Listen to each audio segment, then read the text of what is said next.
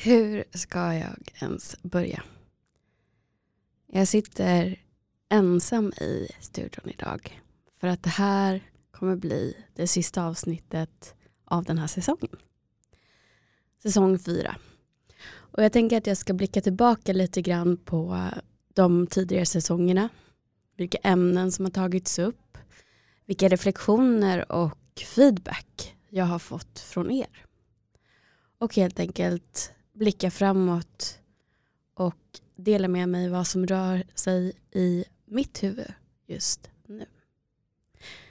Så välkomna tillbaka till ännu ett avsnitt av Bakom fasaden-podden.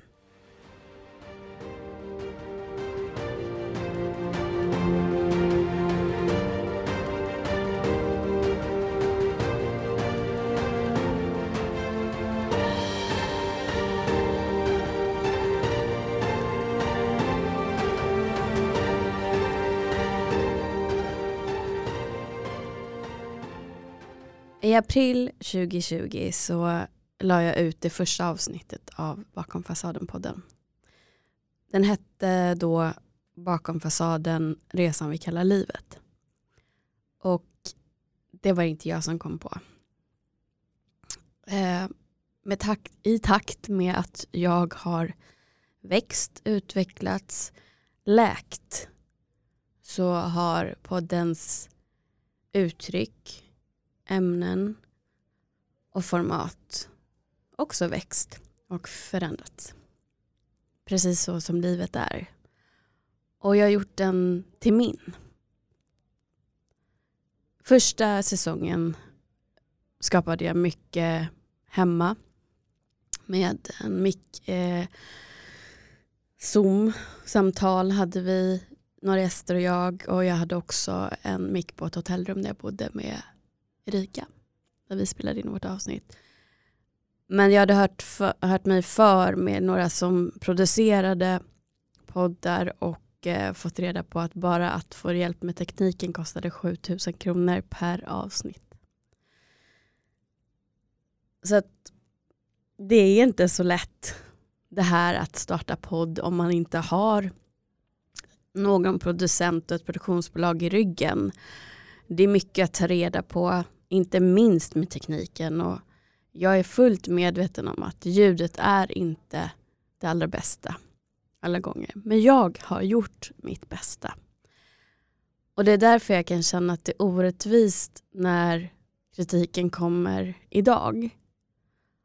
Och jag kan tänka mig att det kanske upplevs som att jag sparkar bakut när det kommer. Men det är därför att i början så var jag otrygg och osäker och jag hade gett mig ut på ja, en ny mark så att säga utanför min egen comfort zone för att jag var så fast besluten om att jag skulle vända på det här att sitta och tycka synd om mig själv och skylla på alla andra att det var deras fel vad som hade hänt mig och jag hade varit med om och börja använda mig istället av det jag hade lärt mig genom det jag hade varit med om för att också kunna hjälpa andra och skapa mening och hitta mitt syfte. Jag var betydligt mer omedveten då än vad jag är idag. Men det är vi ju alla eftersom vi inte får lära oss om de här sakerna som jag tar upp i podden i skolan och oftast inte hemma heller. Och jag tänker att vi alla liksom startar ifrån ungefär samma början. Vi har ofta liknande bakgrunder. Om vi inte har lika, liknande bakgrunder så har vi i alla fall ofta samma känsla i det hela. Samma tankar. Och jag märker ju själv när jag hade lyssnat på poddar som jag precis hade börjat göra där att just det här med igenkänning det är så otroligt viktigt också för att hämta styrka i och känna att men kan hon eller kan han, men då kan jag också. Och jag hoppas verkligen att jag har kunnat ge det till dig som lyssnar. Jag och mina fantastiska gäster. Vilka gäster jag haft med mig har berott lite grann på vilken typ av avsnitt jag velat göra. Och jag ska erkänna att i början så visste jag inte riktigt alltid kanske hur det skulle bli utan jag fångades av att någon var bra på att sälja in sig eller verkade ha en intressant historia. Medan jag idag faktiskt har vänt det till att de senaste, i alla fall absolut den här säsongen och även en del av förra säsongen har varit människor som jag har varit nyfiken på. Och jag ska också säga att framöver så kommer jag inte att välja gäster utifrån vem som är bäst på att sälja in sig eller vem som har flest följare eller kända eller liknande för det är inte det som skapar mening för mig. Jag har hellre en mindre podd som är genuin och äkta för annars så skaver det alldeles för mycket i mig och jag känner att det kommer ni höra. Det kommer inte bli bra. Utan jag kommer fråga om jag vill att en gäst ska medverka.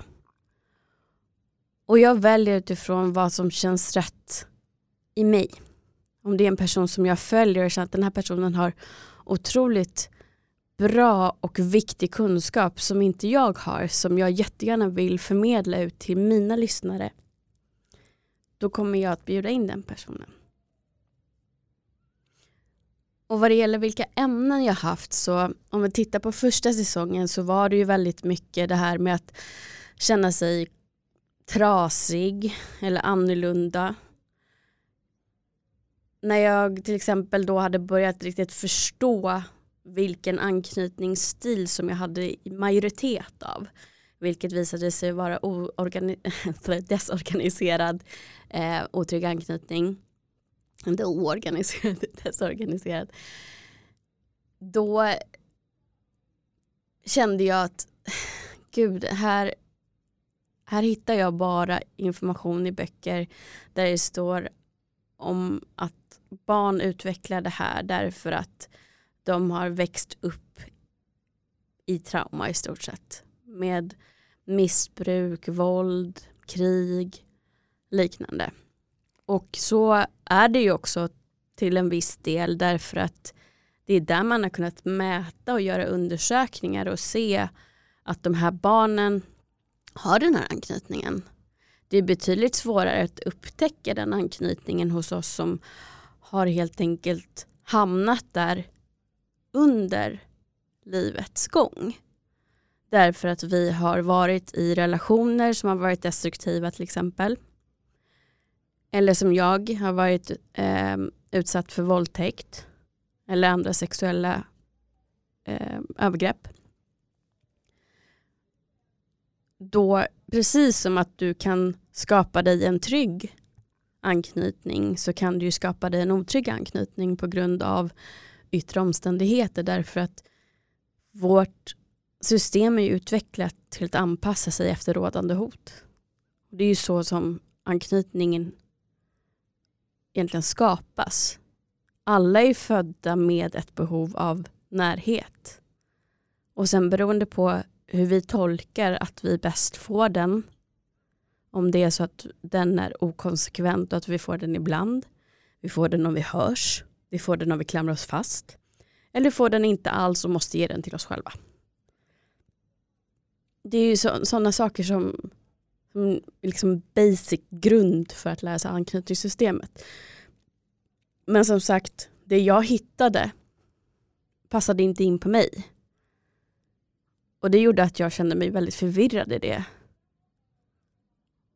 Och då hittade jag Personal Development School som Thais Gibson, en kanadensisk eh, kvinna har skapat. Och hon har också haft den anknytningen. Så att i hennes videor så, så hittade jag väldigt mycket igenkänning igen, det här som är så viktigt. Och började förstå, eh, inte bara anknytningen men också börja förstå mig själv och varför jag hade hamnat där. Och just där och då så var det väldigt viktigt för mig att känna stöd och någon som trodde på mig, trodde att jag kunde förändras, att, att jag kunde göra någonting bra av det här. Och där är vi lätta byten för personli personligheter med narcissistiska drag. Vi kan vara byten för det oavsett hur vi är, även om vi är starka rent mentalt. Då tar det längre tid att bryta ner och vi kanske inte är så himla sugna på att dras med i det hela heller. Men alla kan ju göra det.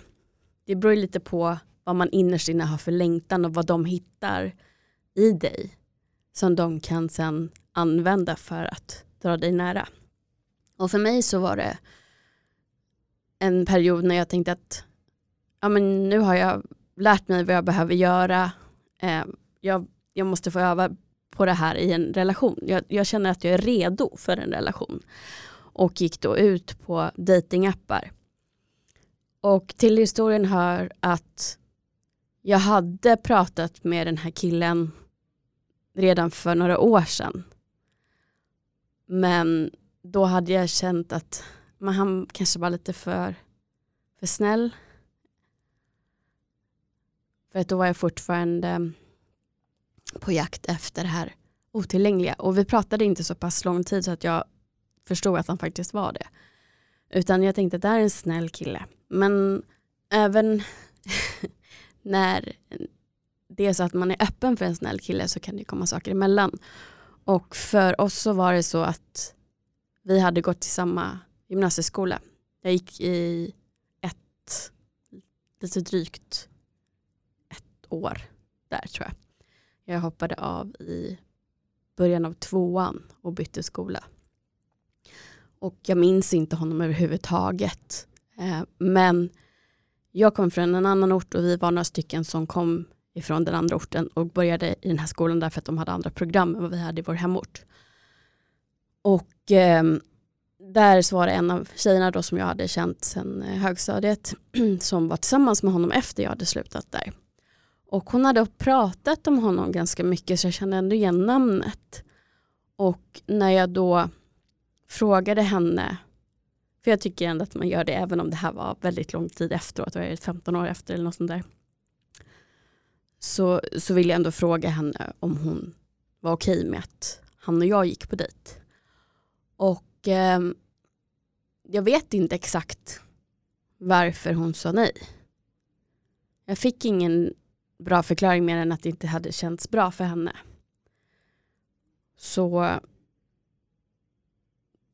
ja, en del av mig ska jag väl vara ärlig, önskar att jag hade bara låtit det vara så för all framtid.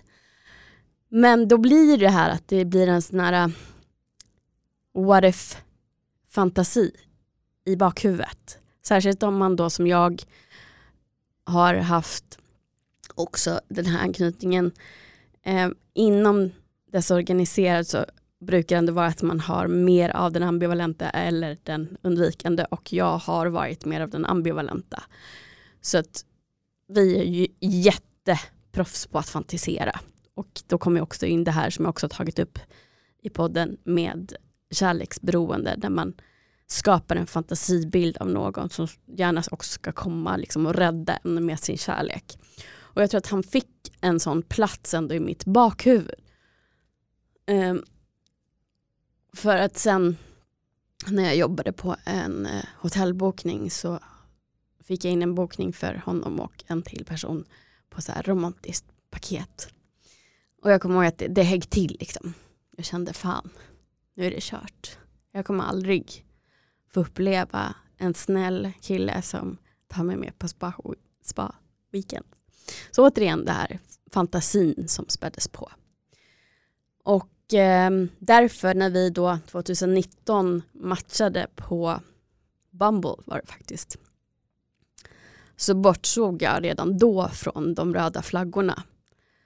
Jag hade inte längre kontakt med den här tjejkompisen som var hans ex från gymnasiet. Och eh, han hade, jag kommer ihåg att han hade specificerat att han inte visste vad han var ute efter och bara det idag skulle få mig att säga nej då är inte jag så intresserad av vad du, vad du har att säga. Men då brydde jag mig inte för då såg jag bara att det här var ju min fantasi. Den här killen som jag, min what if, what if kille hade dykt upp igen och vi hade fått en ny chans. Och då måste ju det bara vara menat. Det var ju liksom bara ännu mer spä på den här fantasin. Och han har liksom det här som ni också har lärt er när jag och Klara, eh, Klara Leger har pratat om den dolda narcissisten. En framtoning som gör att man tänker att det här är en i grunden ganska blyg kille. Eh, som har blivit illa behandlad av livet. Som barn. Och han, han behöver bara att jag hjälper honom, att jag fixar honom. Så kommer vi leva lyckliga i alla våra dag, dagar. Så det var ju liksom där jag redan började bygga upp vårt liv första dejten. Och eh, valde faktiskt att, att inte titta på de här röda flaggorna som ploppade upp hela tiden. Att han hade svårt för närhet, inte var initiativtagande till närhet eh, eller så mycket överhuvudtaget. Men ändå svarade på den bekräftelsen han fick av mig. Det tolkade jag som att han hade en otrygg undvikande anknytning. Och eh, det som är bra med det var ju att jag lärde mig helt enkelt mycket om anknytning. För att jag ville förstå honom och jag ville förstå hur jag kunde hjälpa honom. Om ni med medvetna öron lyssnar på mig nu så kan jag också säga att Helena, hon var utanför sig själv hela tiden under den perioden. Och sökte efter information som hon kunde hjälpa någon annan. Och hon tappade bort att hon skulle hjälpa sig själv. Lyckligtvis så var det någonting i mitt bakhuvud som ändå gjorde att jag kände att nej, det här är inte för mig. För att han kunde bara försvinna helt enkelt och då hade vi bara dejtat i några veckor.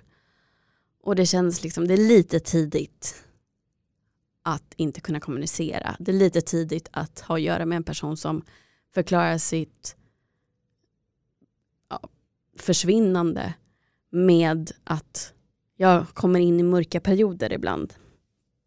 Och jag vet inte riktigt varför. Men det är precis vad man ska säga till en person egentligen som man vill ha som byte när man manipulerar. Om man inser att den här personen är medberoende, vilket jag inte riktigt hade insett själv. Jag valde i alla fall att avsluta eh, vårt dejtingförhållande. Och han svarade väldigt fint på att han förstod att jag, han hoppades att jag skulle få det jag önskade. Han är väldigt bra med ord. Jag åkte bort eh, själv och det rekommenderar jag faktiskt alla att göra för att rensa tankarna och bara få vara med sig själv och sitt inre. Jag åkte upp eh, till Norrland som jag älskar och bara var där en helg. Jag träffade en tjejkompis som eh, driver ett ställe där uppe just nu. Och eh, ja, efter det så mådde jag väldigt bra igen. Jag kommer inte ihåg om det var, jo det var då, förlåt. Under den tiden dock, det här var kanske två månader efter jag hade avslutat, Möjligtvis, eller en månad kanske. Ni märker tyvärr, mitt minne är lite hipp som happ. Men eh, det tycker jag är positivt, för jag behöver inte komma ihåg allt det här egentligen. Hur som helst. Han hade skickat en vänförfrågan, eller kontaktförfrågan på LinkedIn när jag var borta. Och då började den här fantasin igen. Som jag tänkte att, ja men, han har nog förstått egentligen. Så när jag kom hem så tackade jag till den och vi började skriva igen och han eller jag kände att om jag bara förklarar för honom vad som hände i mig så kanske jag kan öppna upp att han öppnar upp sig för mig. Vilket han gjorde. Och då tolkade jag det som att om jag bara försöker och försöker och försöker och visar honom med min kärlek så kommer han öppna upp sig, han kommer gå in i sin förändring och vi kan göra det här tillsammans. Och det var väl där jag var hela första säsongen och stor del av säsong två. Vi hade ju kontakt till och från under två år. Vissa perioder så var det liksom officiellt så att vi bara var kompisar. Han hade sagt att jag är inte rätt person för dig Helena, jag är inte hel nog. Vilket är helt sant visserligen. Men säger man så igen till en person som är medberoende och vill fixa andra så sporrar det den personen att fixa ännu mer och anstränga sig ännu mer. För att det blir också väldigt tvestydigt när man säger så och samtidigt säger men jag tycker väldigt mycket om dig och jag ser potential i oss. Alltså ni förstår, det blir väldigt mycket mindfuck rent ut sagt. Och jag var inte där själv i min resa så att jag kunde förstå vad jag behövde göra i en sån situation. Men jag kan säga till dig, om du känner igen det här som jag har pratat om, spring för fan för livet. För det sista du behöver är fokusera utanför dig själv och framförallt på en person som själv dessutom säger att han eller hon är trasig. Jag har väl lärt mig det senaste åren överhuvudtaget att de, person, de vännerna jag har haft som har sina issues och inte har kommit igång med att laga dem till den graden att de har sagt att jag tar ansvar själv för det här och inte vill bli räddade av andra. De måste jag ha på avstånd. För att det kan trigga igång saker i mig som jag inte är intresserad av att göra idag. Det enda jag är intresserad av att göra idag är att rädda mig själv och jag behöver faktiskt inte längre räddas. Men om, du, om, man, om vi tittar tillbaka till säsong ett och två så, så har det ju varit mycket sådana saker som jag har velat lära mig för att jag ska kunna rädda honom och jag pratar om honom och jag pratar om honom på ett sätt som inte stämmer överens med verkligheten utan stämmer överens med den fantasibilden jag hade av honom helt enkelt. Eh, och det tror jag också många kan känna igen sig i för att vi bygger ju upp den här fantasibilden av en person som vi vill att han ska vara, eller hon. Jag eh, har i alla fall hela tiden känt det här att anknytning det är fan i mig det bästa man kan lära sig om. Tänk om alla kunde få lära sig om det här redan i skolan. Eller på något sätt att det liksom ingick i uppfostran av barn. Sen vet jag inte kanske vilken ålder man är mottaglig för det men eftersom vi är känsliga och mer eller mindre känsliga som individer så har ju majoriteten drag av otryggt. Så jag tänker så här, det alla tjänar på att lära sig om anknytningsteorin och förstå den. Och också som jag har pratat om flera gånger i podden att lär sig se skillnaden på när det är ditt triggade anknytningsmönster som styr dina handlingar, som styr dina tankar och känslor och när det är du som agerar, ditt autentiska jag. Men när, när jag lär mig om situationer som är typiska för min anknytning att reagera på så kan jag också se att vissa saker som jag gjort som jag själv skulle säga herregud vad håller du på med? Till någon annan har jag gjort själv under åren när jag har varit triggad i min anknytning. Och just de här situationerna när jag tänker så här, det där känns inte som att det är jag. Det är därför att det var inte det autentiska jag utan det är någon situation eller någon person som har triggat igång det otrygga i mig vilket gör att min anknytning får full makt och full kontroll över hur jag agerar. Och det är det du kan få stopp på när du lär dig att göra tvärtom och när du lär dig att se observera att vad är det som händer i mig just nu. Och Det är därför jag kommer fortsätta att prata om anknytningsteorin ännu mer framöver. Det kommer hela tiden vara återkommande både i avsnitt som kanske inte ens handlar om det därför att det är så himla tydligt att se att i våra problem i relationer, oavsett om det är vänskap eller kärlek, familj, så är det vår anknytning som är boven till sån stor procent. Så att det, det tycker jag är fortfarande jätteviktigt. Under den här tiden så började jag tack och lov i alla fall eh, gå till coach och eh, jag fick reda på mer om hur det var att vara medberoende. Och det här med att vara inne i den andra personens planhalva, ha fokus på en annan person. Och jag förstår idag också att medberoende, det, det kan liksom låta som att ah, men jag ger upp hela mig själv för att jag vill rädda den andra och liksom Moder Teresa vibe. Men egentligen så är det jättesjälviskt. Och inte självisk kanske med in, intention att vara självisk. Men det är själviskt därför att det är en, en, ett skydd från att behöva se din egen skit. Rätt ut sagt. Du behöver inte titta inåt om du hela tiden är så fokuserad utåt. Och när jag började förstå att jag måste titta inåt för att kunna förändra de mönster som inte känner mig för att jag vill inte vara den här personen längre. När vi pratar om att vara trött på sin egen skit och liksom nå botten med att jag har en stark längtan efter att få vara i en sund kärleksrelation men jag kommer inte nå dit om inte jag gör de här förändringarna. När vi når dit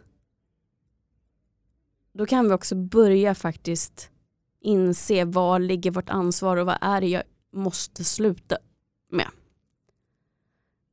Och jag behövde verkligen sluta med att ha fokus på andra personer och försöka laga dem. För att ja, vara självisk på ett sätt som faktiskt tjänar mig istället. Och inte hänga upp mig på att känna att om jag räddar någon annan så kommer den personen ge mig så mycket bekräftelse och hylla mig för att jag har hjälpt dem och jag har räddat dem. Så då kommer jag känna att jag har ett bra värde. Det är också helt fel sätt att gå. Men det är så det fungerar i en medberoendes hjärna. Att allting är liksom utanför dig själv, även ditt värde. Och ditt värde hänger på hur andra personer bekräftar dig med vad du gör för dem. Och det är inte så jäkla kul egentligen när du tänker efter. Om du verkligen tänker efter, låt det liksom marinera. Jag vill ju känna att jag kan bekräfta mig själv för att jag gör saker som jag genuint vill göra med god intent. Och jag är också den som är där och fyller mina behov eller ser var jag behöver gå för att fylla mina behov. Men det är jag som styr, det är jag som har makten. Och det kändes ändå som att jag började röra mig ditåt när jag började gå sen i, i terapin. Och under större delen av när jag sen gick i psykosyntesterapin så hade jag inte så jätte kontinuerlig kontakt med honom så att det var ändå lättare att faktiskt lägga fokus på mig själv och läka. Det är klart att det, det fanns tillfällen när han fortfarande var där och antingen höjde mig till skyarna eller tryckte ner mig. Som ni som kan vet så är ju de här personerna väldigt duktiga med att till exempel bekräfta en eh, och han visste ju att bekräfta mig för podden det var ett jättesmart sätt att göra det att till exempel lajka grejerna på LinkedIn när jag hade lagt upp om den här typen, den här, bort, eh, den här personen. Eh, jag kommer ihåg att stirra in i fönstret, förlåt. Ja. Um, om då han då är, är, en av få som liksom bekräftar mig genom att säga det här var bra skrivet, liksom, då kommer jag ha den här upplevelsen att ja, men han finns alltid där, han stöttar mig. Och då är det han skrev även till mig, så här, jag kommer alltid finnas där för dig, jag tror på dig, bla bla bla. För att hela tiden liksom ha en fot inne. Även om han träffade andra hela tiden och höll på.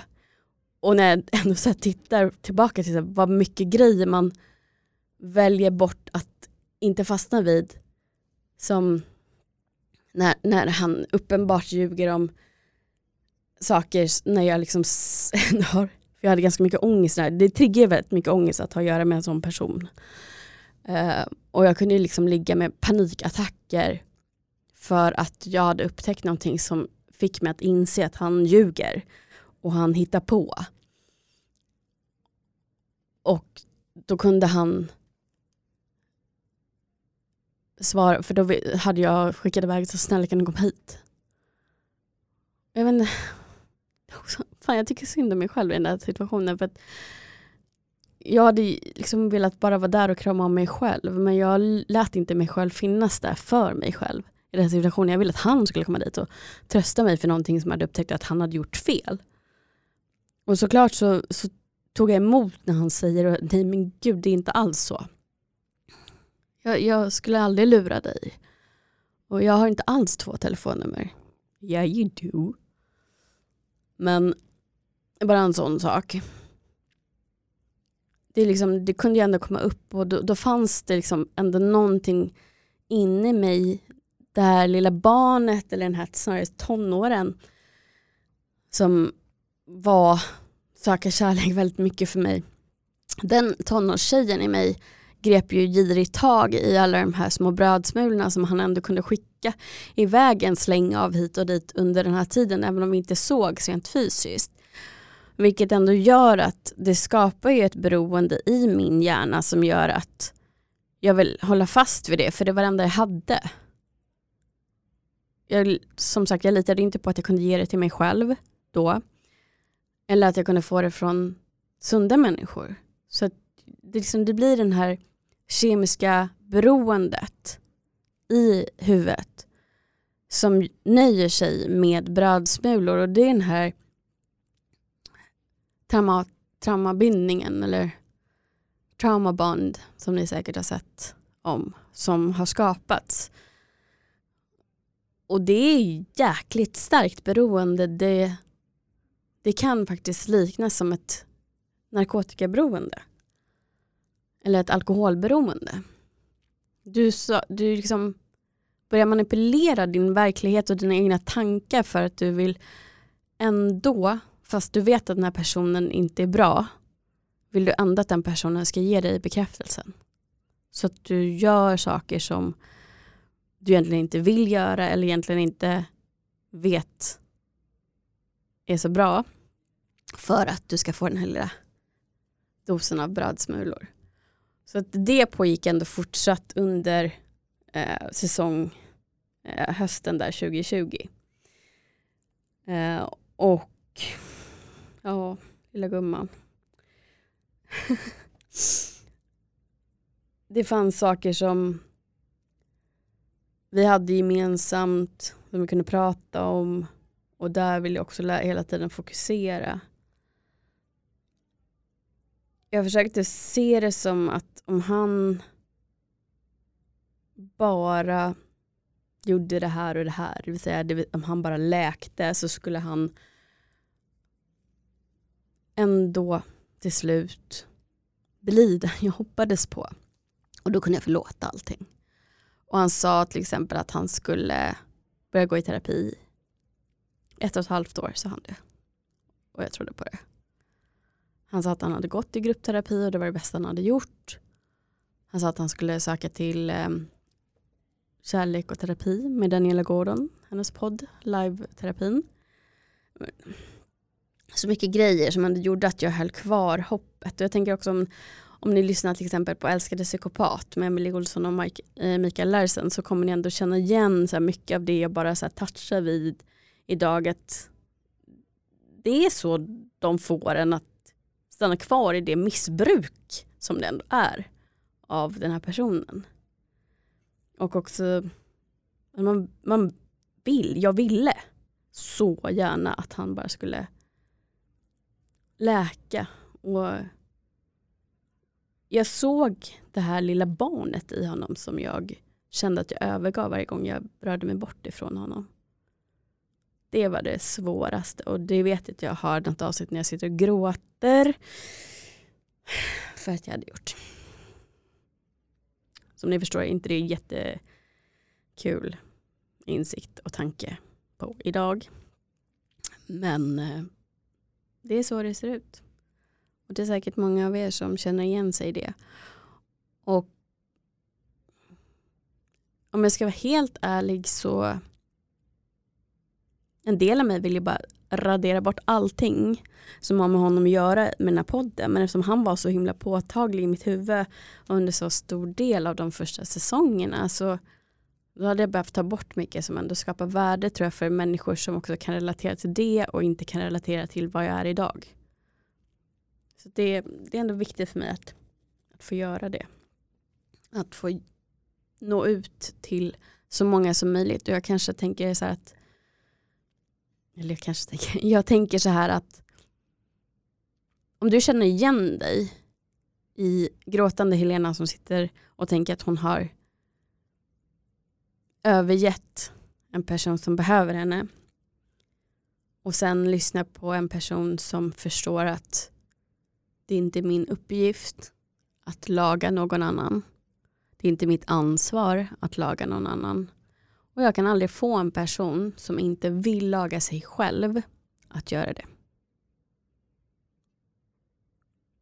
Förhoppningsvis så kommer det i alla fall så ett frö hos dig som gör att du kanske kan rädda dig själv tidigare. Eller i alla fall ha det någonting, någonstans i bakhuvudet. För nej, jag var inte särskilt mottaglig själv när jag var som mest inne i det. Är någonting jag stridit för i mina dagar så är det mina toxiska relationer. Jag har inte velat ge upp på människor. Jag har istället då gett upp på mig själv.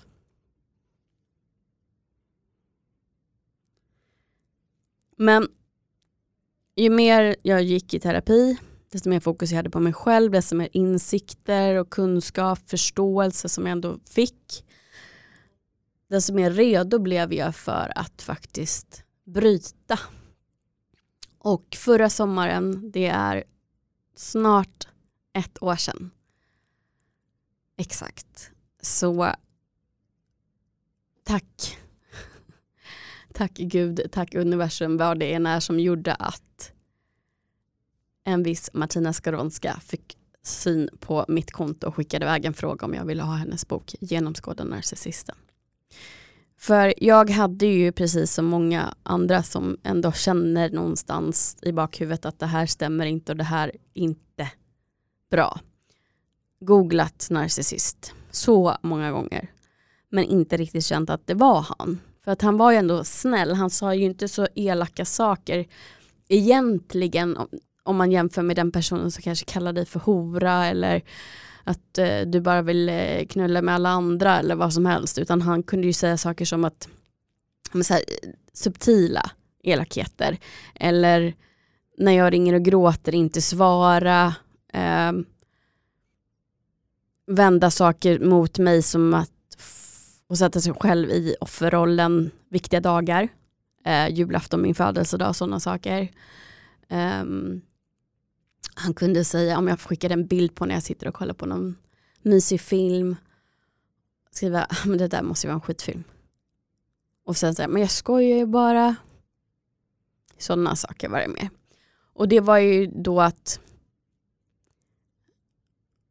jag kunde inte riktigt så pinpointa att det var det som var fallet förrän jag fick läsa om den dolda narcissisten, den typen i Martinas bok. Då var det som att blixten slog ner och jag kände bara, åh oh, gud, där har vi det. Det här är han till punkt och pricka. Och han hade beskrivit det ofta som att han inte kände saker. Och skulle det vara så att han kände någonting, då blev han helt neddragen i ett djupt hål. Han kunde inte hantera känslor. Um,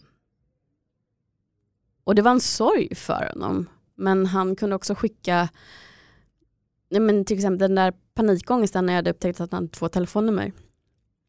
Eh, när jag sa att du får inte lura mig, du får inte lura mig. Och han säger att ja, men jag kan inte komma nu. Och sen skickade en dikt som han hade skrivit om att han var en liten pojke som stod med hjärtat i handen och hade bara ett stort svart hål. Jag vet inte om det var för att han skulle flytta fokus från min panikattack eller för, för att vara synd om honom. För att jag inte skulle liksom gräva mer i att han har faktiskt ljugit mig rakt upp i ansiktet. Men det var sådana saker som han kunde göra. Och när jag då kunde läsa liksom med svart på vitt och börja forska på rätt typ av narcissistisk personlighetsstörning så förstod jag liksom att det är det här jag varit med om. Och det här som är så svårt att ta på. För att jag hade ju också byggt upp den här bilden, den här fantasin igen som hade funnits där från år tillbaka. Hade ju hela tiden fått byggas på att han i grund och botten bara var en liten pojke som det var väldigt synd om. Han menade inget illa, han hade bara problem med känslolivet och, och så vidare. och så vidare. Den bilden kunde jag ju äntligen förstå var fantasi. Och jag måste härifrån illa kvickt. Och det är det enda som hjälper. Så snart firar jag, firar jag ett år utan den här personen i mitt liv överhuvudtaget. Och det här året, om vi ska titta framåt, har ju haft andra typer av ämnen. Eh, dels det som jag har förstått har medverkat till att jag hamnade där jag hamnade. Eh, som kärleksberoende, återigen de här otillgängligheten. Jag och Sanna från Singelpodden har pratat väldigt mycket om för att vi ser mycket av oss själva i varandra och i våra beteenden och våra relationsmönster så det är väldigt givande att prata med henne. Eh, och det här med att alla som jag har träffat har inte nödvändigtvis varit narcissistiska eller haft eh, narcissistiska drag men jag tror att för mig har det varit så att när jag eh, fick se vad kärlek är för någonting när jag var 20 när jag för första gången var riktigt kär och faktiskt först kände att den andra personen faktiskt var riktigt kär i mig på riktigt så gjorde det så jäkla ont när det tog slut. Och det gjorde också väldigt ont att veta att det var jag som var en stor bidragande orsak till det. Därför att jag fuckade upp det helt enkelt med min otrygga ambivalenta anknytning. På den tiden var jag väldigt mycket i den anknytningen. Det var innan mycket trauma. Så att där kan man också se om man tänker på, så på anknytning hur, hur det blir att det gick, gick från anknytning, visserligen otrygg, men som hade kunnat bli trygg om jag hade hamnat i en relation där jag hade varit mer trygg. Um, men är det då två personer som är otrygga och jag börjar hålla på då som jag gjorde med att vara väldigt svartsjuk, um, väldigt, väldigt osäker, ville ha försäkran och säger saker som att det kommer inte funka mellan oss ändå, vi, vi kommer från helt olika bakgrund. Ingen chans. För att jag vill höra Jo älskling, du och jag mot världen. Jag tror jag pratat om det här tidigare. Men jag är ju högkänslig som ni tror så att jag känner ju så starkt och just i den åldern så blir det bara ha hur mycket känslor som helst. Och där så, så tror jag att jag stängde ner någonting. Och i en perfekt värld så hade jag ju mött på en person som var trygg som jag också blev kär i. Men jag blev inte kär i de personerna jag mötte som hade trygg anknytning. Jag såg dem som tråkiga och jag ville tillbaka till det jag hade upplevt med den här personen. När det var otryggt men att han skulle ändå kämpa för mig. Han skulle ändå välja mig. Och då skulle jag bli trygg. Och det funkar inte så. Och då fastnade jag i det. Och det tror jag liksom ändå har gjort att det plus då att hamna i en relation med en person som var narcissistisk redan när jag var 23 gjorde att alla relationer sen ändå blev liksom lite grann, vad ska jag säga, men det all, jag var otillgänglig själv. Det var aldrig någon som kom mig riktigt nära efter det. För att det var så himla läskigt. Att riskera att det skulle göra så ont igen. Och riskera att se hur mycket jag själv saboterade. Det var bättre att bara vara liksom. Och jag var väldigt out there. Och jag var inte stabil i mitt känsloliv. Särskilt inte efter eh, våldtäkterna. Så att tiden mellan 25, nej 21, är det. 21 till ja, slutet av 30-årsåldern så har jag liksom ändå haft så otroligt mycket i mig som har gjort att jag har varit otillgänglig. Och då, som vi har lärt oss alla vi som dyker ner i relationskunskap så att säga, då drar man inte heller till sig eller attraheras av människor som är tillgängliga utan tvärtom. Så att där liksom har känts som att där är liksom den sista pusselbiten. Och jag tror att det behöver inte ens vara så att man går i den ordningen som jag har gjort men jag tror att det är, eller jag kan säga att jag tycker att det är en bra ordning att gå i. Att börja med att stärka dig själv och fokusera inåt, se dina mönster, observera hur du agerar i olika tillfällen när du blir triggad. Att bli triggad är ju jobbigt så länge du inte vet hur du ska reglera dina känslor och ditt nervsystem. Men när du får en kunskap om vad det är som händer rent teoretiskt så kan du också i känslan där tänka så här, oh, okej, vänta, nu ska jag tänka, vad är det som händer? Observera vad det är som händer, stanna upp lite. Och börja se det som ledtrådar till vad du kan läka någonstans. För kroppen kommer hjälpa dig. Ditt psyke kommer hjälpa dig att förstå vad är det jag behöver läka så att jag kommer framåt. Och alla de här insikterna kan vi ju välja vad vi gör med. Antingen så väljer vi att ta den här ledtråden och tänka så okej, okay, då söker jag på vad, jag, vad kan jag göra för att få bort det här? För att läka det. Eller så kan vi välja det som ytterligare en, ett garnnystan till vår offerkofta. Det är så synd om mig, hjälp mig någon, snälla.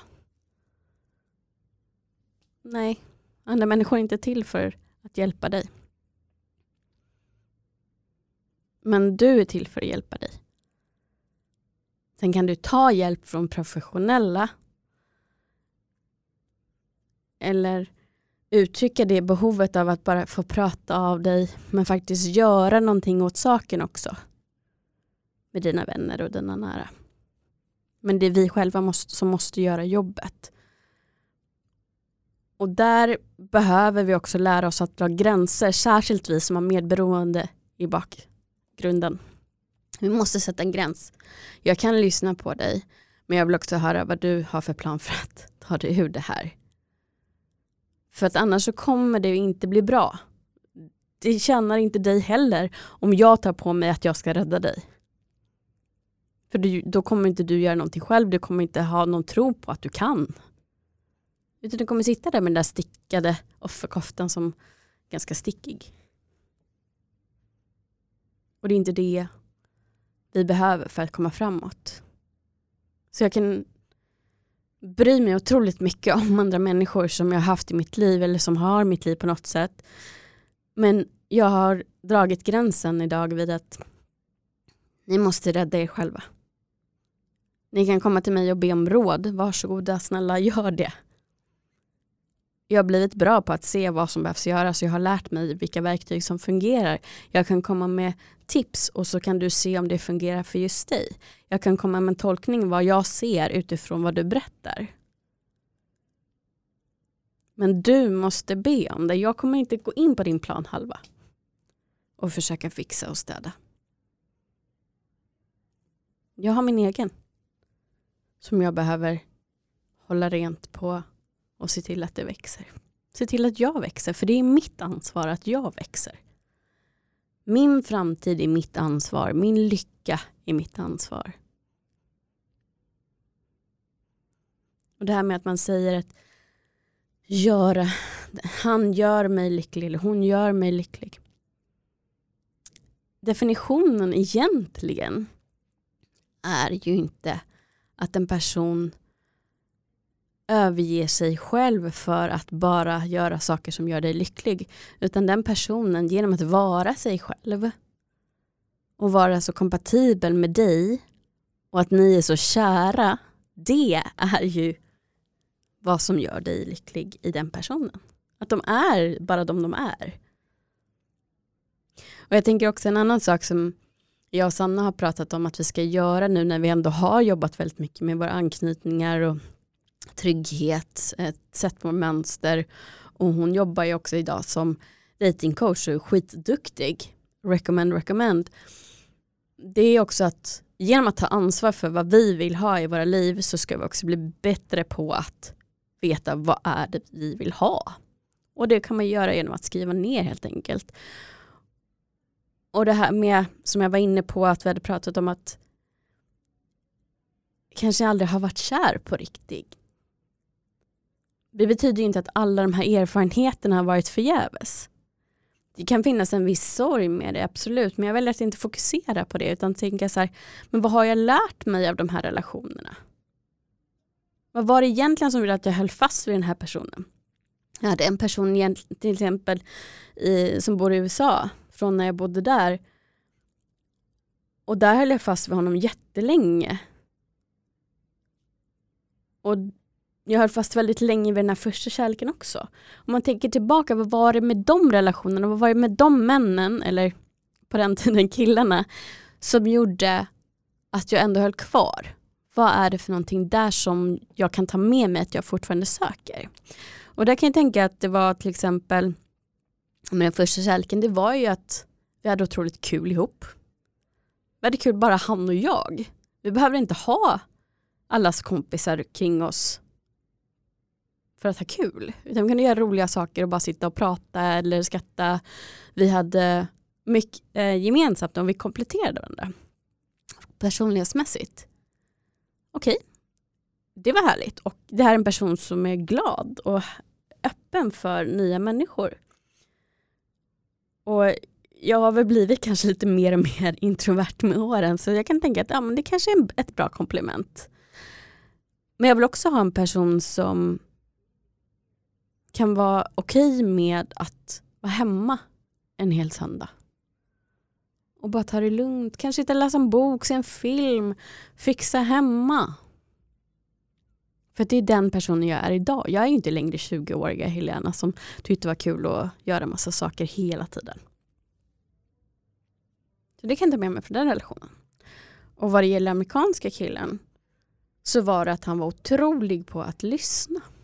Han hade jättemycket tjejkompisar för att det var ganska sällsynt i den åldern och han är dessutom åtta och ett halvt år yngre än mig.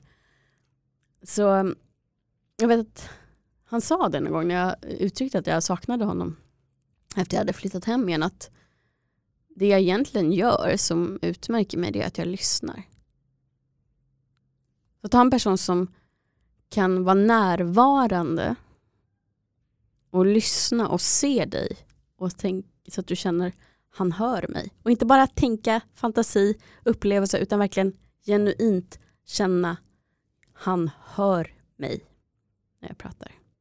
Det kan jag skriva upp på min lista. Så jag tänker att det, så här, det, det går att välja att ha perspektivet att vi lär oss någonting av allt. Och absolut så är det så för oss som känner mycket, som är känslostyrda, att det finns en benägenhet att fastna i saker och älta. Men det är också en skydd ifrån att ta tag i det verkliga problemet. Läs på vad det är för någonting hos dig som du inte tycker om. Till exempel om du tänker så åh jag hatar att jag övertänker, åh jag hatar att jag ältar. Läs på vad det är som händer i kroppen när du egentligen när du ältar och när du övertänker. Och när jag gjorde det och förstod att det här är också en skyddsmekanism på något sätt. Att jag väljer att försöka hitta en lösning och liksom vara nästan manisk i det ibland. Istället för att faktiskt titta på vad är det jag kan göra och vad det jag faktiskt inte har någon kontroll över. Mm. Hur som helst så har de här åren, de här två åren, lite drygt, med Bakom fasaden-podden varit otroligt lärorika för mig. Och jag tar med mig allt jag har lärt mig. Jag tar med mig alla misstag jag gjort. Jag tar med mig vad jag har lärt mig om mig själv. Och vad jag har lärt mig på egen hand. Vad jag har lärt mig av andra personer. Vad jag har lärt mig med min eh, för detta terapeut. Och också vad är det jag behöver göra framåt? Vilken resa kommer jag fortsätta på? Eller hur menar snarare, hur kommer min resa fortsatt se ut? Och där så är det att på något sätt våga våga börja göra och inte bara prata. Att vara öppen för vad livet faktiskt har att erbjuda och våga vara känslomässigt tillgänglig för mig och för andra. Och våga riskera att det är ont nu när jag vet att jag klarar av det ändå. Och jag klarar av att hålla mig själv. Men jag klarar också av att sträcka ut handen och ta emot. Och det har varit kämpigt även det här året efter jag blev fri från honom.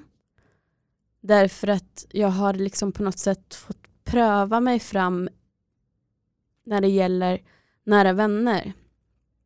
Och det har inte alltid varit så bra i slutändan. Och folk har försvunnit. En del helt utan att jag vet vad det är som har hänt.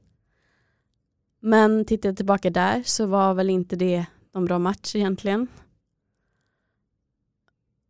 Och också det här som, även om man har en liten podd, om man jämför med den stora, så finns det de som vill se mig och det finns de som bara ser bakom fasaden Helena. Och kunna skilja på det. Det är också en lärdom jag tar med mig. Och att vara min egen bästa vän är nog det bästa jag har lärt mig. Det kan kännas ensamt ibland.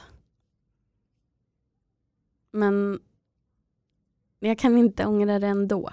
För jag är helt övertygad om att de personer jag redan har i mitt liv just nu, det kommer växa ännu mer och det kommer ta den tiden som det tar. Och jag kommer ju aldrig vara riktigt ensam för jag har ju mig själv och jag har min familj. Så även om det kan vara en upplevelse att de som är runt omkring mig kanske inte kan vara så spontana av olika skäl och göra saker och umgås alltid när jag känner behov av det betyder inte att det inte är äkta vänner. Det har absolut ingenting med det att göra. Så de är verkligen guld allihopa. Och jag har också tagit tag i att göra mer saker som skänker mig, mig glädje. Jag har börjat med thaiboxningen igen. Som ni tvingas se på min Instagram. Men även om det har betytt att jag faktiskt har skadat mig en del och haft träningsverk så jag vill uh, nästan ha rullstol ibland. Så skänker det mig otroligt mycket glädje och det är väldigt, väldigt värdefullt för mig att också ha mina tränare i mitt liv. Dels fortfarande ha Gustav som hjälper mig att stärka kroppen men också ha känt mig så länge jag har funnits där hela tiden längs med min resa. Att känna att man, jag har fortfarande den relationen, även om det inte är en supernära relation, så det är ändå en person som jag litar på och har lärt mig att det finns människor som finns kvar. Och också det här, den här nyvunna vänskapen med, med Jakob som tränar mig och som vi också kommer fortsätta hjälpas åt och jobba tillsammans. Det är också väldigt värdefullt för att allt i livet handlar inte om relationer som är romantiska. Utan det går också att öva tillit och närhet och alltså rent mental närhet med vänner. Och det är väldigt viktigt för mig att ha män i mitt liv som jag litar på som inte är en romantisk relation.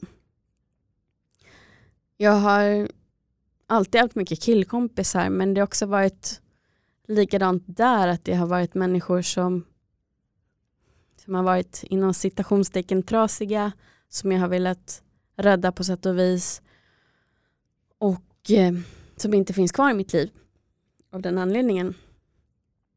Så jag är väldigt lyckligt lottad idag som har ändå de två.